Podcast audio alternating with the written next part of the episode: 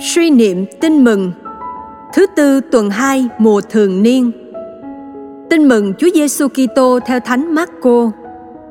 Đức Giêsu lại vào hội đường. Ở đó có một người bị bại tay. Họ rình xem Đức Giêsu có chữa người ấy ngày sa bát không để tố cáo người. Đức Giêsu bảo người bại tay: "Anh trỗi dậy ra giữa đây." Rồi người nói với họ: ngày sa bát được phép làm điều lành hay điều dữ. Cứu mạng người hay giết đi. Nhưng họ làm thinh. Đức giêsu giận dữ rảo mắt nhìn họ, buồn khổ vì lòng họ chai đá. Người bảo anh bại tay. Anh giơ tay ra. Người ấy giơ ra và tay liền trở lại bình thường. Ra khỏi đó nhóm Pharisêu lập tức bàn tính với phe Herode để tìm cách giết Đức Giêsu. Suy niệm Sứ điệp Phải biết dùng những giờ phút nghỉ ngơi cho đúng ý Chúa. Nghỉ ngơi không có nghĩa là không làm gì, nhưng là dành thời gian làm việc lành phúc đức và phục vụ tha nhân. Cầu nguyện Lạy Chúa Giêsu, Chúa nhìn thấy cuộc sống con vất vả ngược xuôi, tất bật tối ngày, một nắng hai sương mà vẫn thiếu thốn nghèo khổ.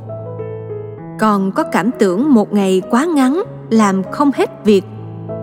Có lúc con chẳng tìm ra giờ nghỉ ngơi, nhưng cũng có khi con đã lạm dụng giờ nghỉ ngơi.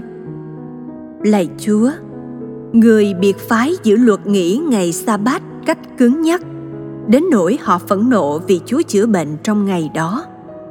Còn ngày nay, theo tinh thần của Chúa, hội thánh có thể cho phép con làm việc ngày Chúa Nhật. Nhưng dù vậy, xin Chúa giúp con nhận ra rằng luật nghỉ ngày Chúa Nhật và các ngày hội thánh buộc chính là dấu hiệu tình thương của Chúa vì Chúa muốn giải thoát con khỏi gánh nặng của công việc xin chúa cho con biết nghỉ ngơi để bồi bổ sức khỏe xác hồn. Xin cho con biết nghỉ ngơi như ý chúa muốn, để thực sự đem lại ích lợi cho con. Cả người biệt phái, cả chúng con đều chẳng biết nghỉ ngơi đúng ý chúa. Xin cho con được nghỉ ngơi bên chúa, biết cắt bỏ công việc để đến bên chúa cầu nguyện, sống thân mật với chúa.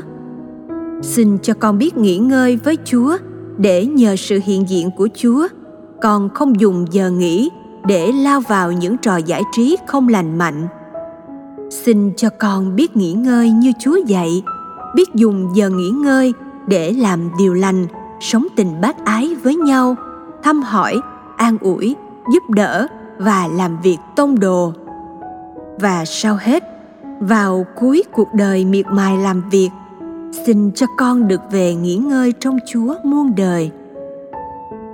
Amen. Ghi nhớ, trong ngày sa bát được cứu sống hay là giết chết